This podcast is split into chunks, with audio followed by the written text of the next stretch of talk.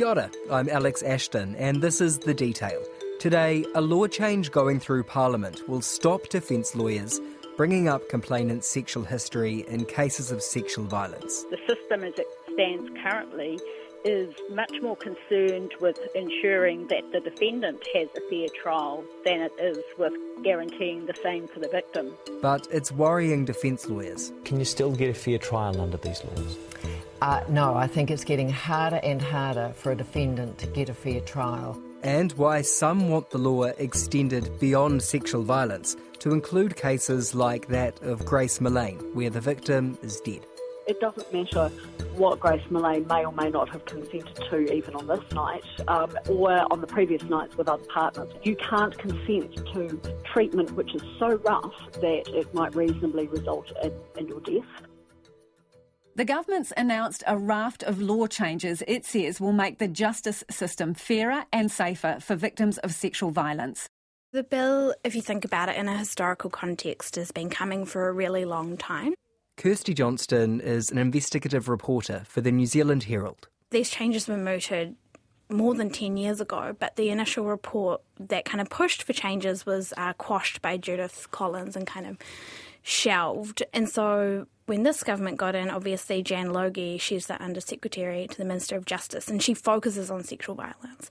So she dug out all of that, and there's been a few more Law Commission reports since that first one, and that's kind of the origin. What will the bill actually do? It does a few different things. The changes would mean a complainant may never have to set foot in court to give their evidence or face questions from the defence. It would be their automatic right to pre record both to be played in court later. One of the biggest differences with this new bill is that whereas currently defence lawyers are allowed to bring up the complainant's sexual history with the accused, under the bill, they won't be able to bring that up unless the judge has pre approved it or unless it's deemed directly relevant. So, what they're saying is that even if you've had sex with that person before, it doesn't mean that that is directly relevant on this case. It doesn't mean that you consented just because you've slept with them a hundred times before doesn't mean you consented to this incident which you are saying is sexual violence. So they can't just bring that up willy nilly. You already can't do that for complainants' sexual history with other people. This takes it another step forward in saying even your sexual history with the accused, with your attacker, your abuser, isn't necessarily directly relevant. What was the driver behind the bill? Why was it necessary to make a change like that?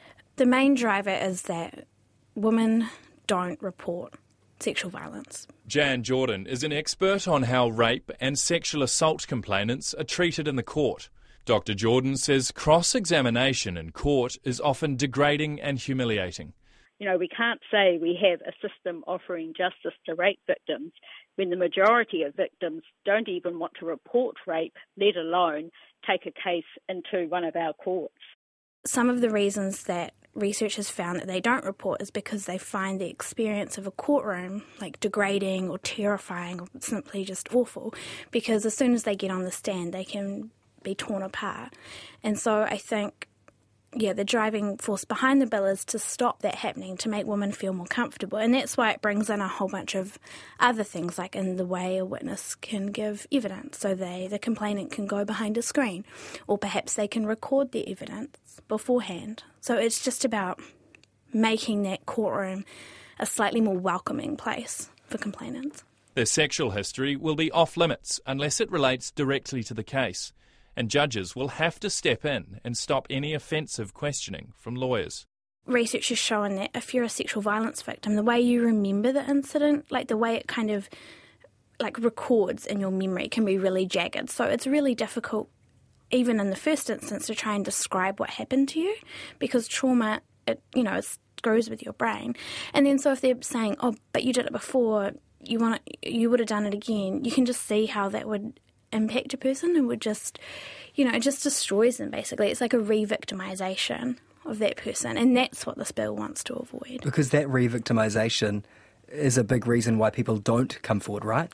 Yeah, it's like. Or fear you, of that re victimization. Yeah, exactly. So it's like you enter this justice process because you want justice done. And maybe you want your attacker to not do that to anybody else.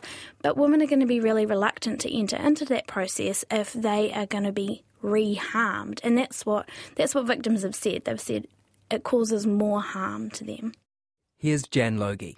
The ability to pre record their evidence so that they don't have to keep holding that story or necessarily turn up and talk about you know, one of the worst experiences of their lives in really intimate detail in front of a room full of strangers, um, I think that's going to make a significant difference.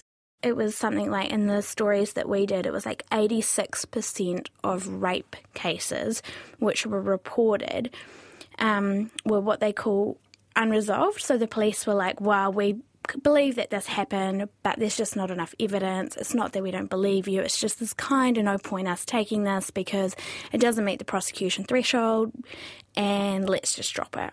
So even at that early stage, women are being kind of let down by that system, and then it just goes on like that. Like the there's a report that Jan Logie commissioned a couple of weeks before this legislation was announced, which showed attrition rates. And so, what that means is like at which point in the justice system it drops out. So, it says, you know, X number of women come to police, X number get to court, X number get a conviction. And it's extremely low. I think it was 6% ended up getting a conviction. 6%?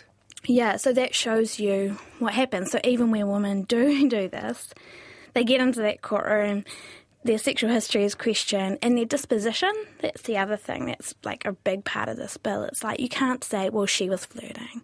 Look what she was wearing.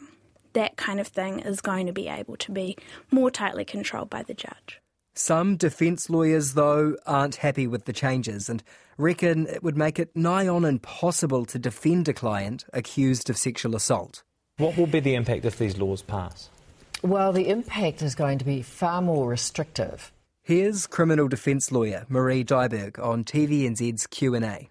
Because at the moment, whatever sexual history you may have with a defendant may well have some bearing on what the case is all about. So that is one of the concerns is that the discretion for judges mm. to weigh up when you can bring evidence of what has happened before is going to be taken away. The rules are just making it so hard uh, to to really be able to sort of run a defence. We don't victim shame. We do not abuse c- complainants in the courtroom. It is a myth. It is untrue, and judges are being maligned because they don't allow that either. And on the idea of pre-recorded statements. The Criminal Bar Association's Len Anderson says some of the proposed changes are already happening in practice. He supports the move to protect victims, but wants to ensure the defendant's rights aren't eroded. He's worried a lawyer may not be able to further question a witness if they've pre recorded their evidence, or if there's a mistrial and the case is heard again. And this is the real difficulty in preserving the balance of ensuring a fair trial while, on the other hand, giving the complainant as much protection as is legally possible. How common is that as a defence to bring up disposition, interests, history? Really common, I would say. I mean, if you look at some of the high profile rape cases we've seen in recent years, it almost always makes an appearance. Like if you think about the Scott Kuggeleijn case, the cricketer. Very important to note here that Scott Kuggeleijn was found not guilty of raping the woman who accused him. One of the main things they said in that case was, well, she was flirting with him. Mr. Morgan put it to her that uh, on the night she was pretty intoxicated and she'd made it pretty obvious to, to everyone around her the party and at the bar that uh, she was really uh, setting her sights on him. She said no, that she described it more as flirting and, and not pursuing. Now, John, the defence says that uh, Mr. Kuggeleijn believed that there was consent and that he did have reasonable uh, grounds to think so. She went to bed with him, so she wanted it. And that's the thing that, because we lack this understanding of consent and that the justice system kind of isn't sophisticated enough to deal with that, that's what you get, right? It doesn't understand that consent is this ongoing concept. Just because you say yes once doesn't mean you're going to say it again. The bill, as it stands, would only apply to sexual violence cases, but some want it broadened in the wake of a very, very high profile murder trial. The jury delivered its verdict, and then came the anger on social and in mainstream media. Pent up fury at the way Grace Millane and some of the women witnesses in her murder trial were portrayed through defence questioning. To be really clear here, the changes wouldn't have applied in Grace Millane's trial because it was murder, not sexual violence. But during the trial, her killer's defence included evidence such as The woman's statement to the police was read to the court by defence lawyer Claire Farquhar. Grace told me that she enjoyed her partner to put his hands around her neck. I can't really uh, remember the exact words used, but it was something like that. And a statement given to police by one of Ms. Millane's former sexual partners, who can't be named, was also read to the court. He said Ms. Millane had talked to him about choking during sex. Grace and I discussed keeping hands wide and on the side of her neck, never on the front. And that evidence was reported in headlines, which were jumped on by people who said the victim's sexual history had no relevance to the case and shouldn't have been brought up. But many disagree. No one is trying to shame Ms. Millane or her family. And no one is trying to blame Ms. Millane or her family. And I'm certainly not suggesting that she's not normal. In the Grace Millane trial, the defence came out off the bat, and one of the first things Ron Mansfield said was, This is not to blame or shame Grace's memory or her family. Did it, though? Did bringing up Grace's sexual disposition, sexual history, sexual interests, do you think people interpreted that as blame or shame? Yeah, it's interesting, isn't it? Because Ron Mansfield is a very good defence lawyer, and I have a lot of respect for him. I've seen him defend defendants who other people haven't wanted to take on.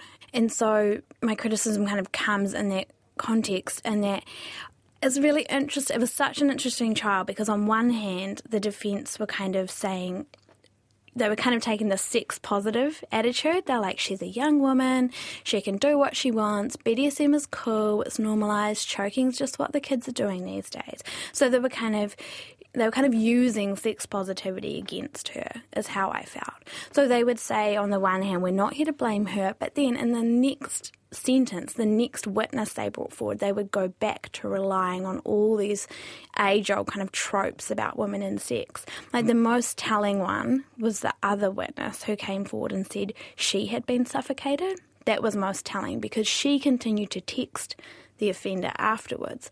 And the lawyers really, the defence lawyers really made a meal of that. They couldn't understand why she would do that. Under cross examination by defence lawyer Ron Mansfield, the woman said she kept messaging the man out of fear he knew too much about her life. Mr. Mansfield accused her of exaggerating her story once she knew the man was connected to Ms. Millane's death. The woman told Mr. Mansfield he couldn't minimise her experience and she wasn't lying. Women know, I know. It's because you're just like, you're kind of keeping him at arm's length. He knows where you live, maybe. He knows where you work. You don't want to piss him off because he seems like this kind of volatile person. He's very needy and demanding. So you just kind of keep him at arm's length. You keep him at bay. You hope it'll eventually fade. I mean, also maybe you're a little bit flattered by the attention and you just want to kind of keep him over there. And women understood that. Nicola Gavey, the sexual politics expert from Auckland University, she described it as like a form of self defence, you know? Like mm. that's how women do things. And yet the defence kind of used that to show, oh, you know, well, you wanted it, you're lying, and all that kind of thing. So it was really complicated because they were doing two things at once. In the wake of the Grace Millane trial, there are calls to broaden a bill before Parliament to ensure a dead victim's sexual history isn't dragged through the courts. Since the verdict, there have been calls for this new bill to be extended to include cases like Grace's, because at the moment it wouldn't cover that. Who who is asking for that, and, and why do they think it should be extended? So I think what they're asking for, from my understanding, is that a lot of sexual violence experts, people from Rape Crisis, from, you know, Help Auckland, um, feminist lawyers who understand the system, they are saying that these kind of protections for witnesses or complainants or whoever should be allowed in any case where there's sexual violence or gender violence. And so, in that instance, Grace's case would be included because it's blatantly a sexual violence case, even though the charge is homicide.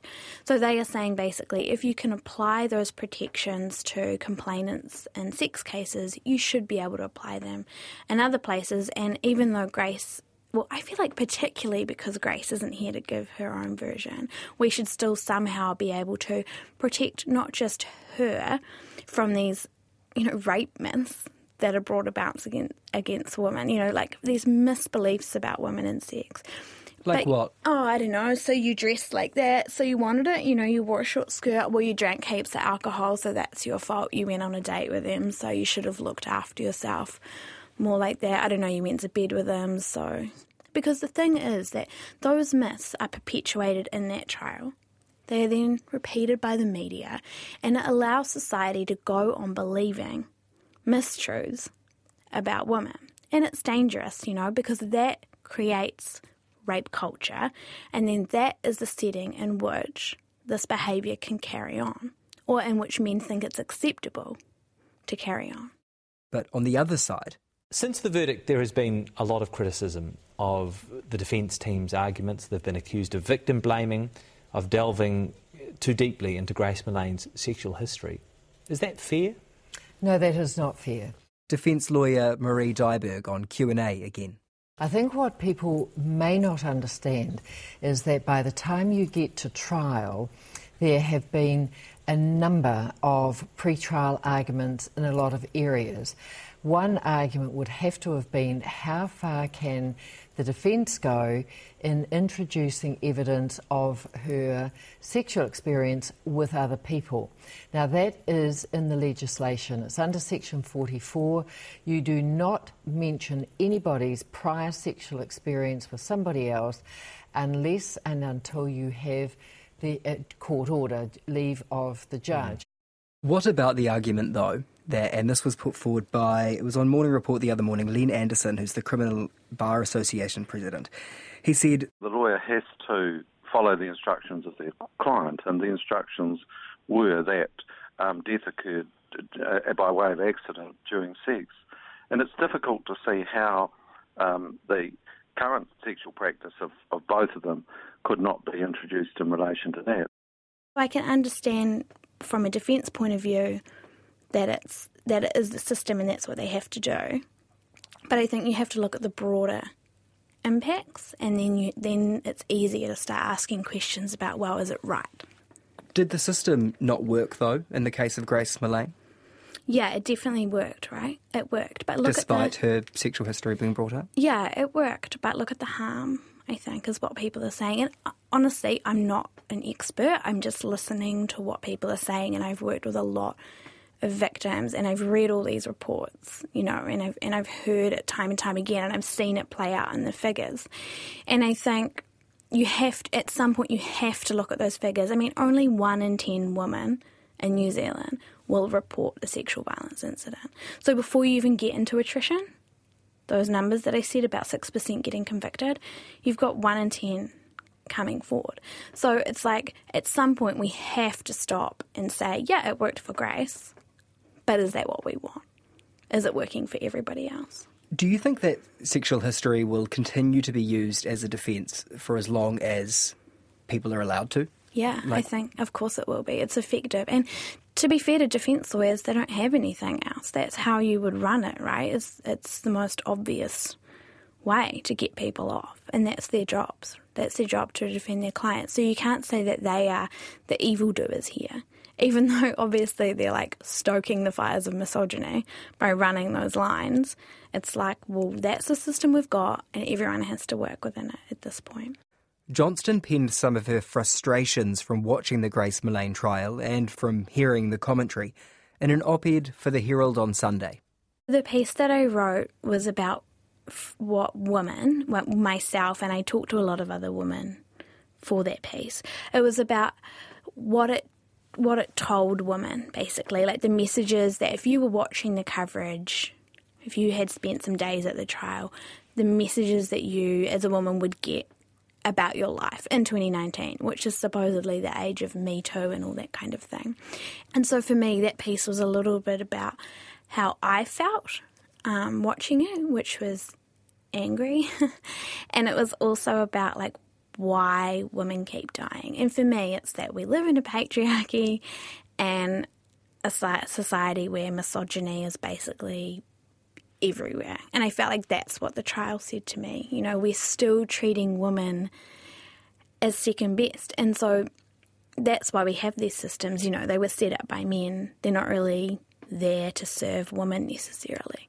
But meanwhile, the people calling for the sexual violence changes to be broadened to cases where the complainant is dead will be disappointed. Justice Minister Andrew Little. We've drafted the bill with the uh, particular objectives in mind that we have, which relates to sexual uh, uh, trials involving sexual offending, and uh, both in the criminal and the, the civil jurisdiction, there, there's no intention to extend it beyond that. Submissions on the bill finish at the end of January. That's the detail for today. I'm Alex Ashton. The detail is brought to you by newsroom.co.nz, made possible by the RNZ NZ On Air Innovation Fund. Hit the subscribe button to stay across the detail every day. And if you're on Apple, please leave a rating, as it helps other listeners find us. This episode was engineered by Jeremy Ansell and produced by Alexia Russell. Thanks to Kirsty Johnston from the New Zealand Herald. Mā te wā.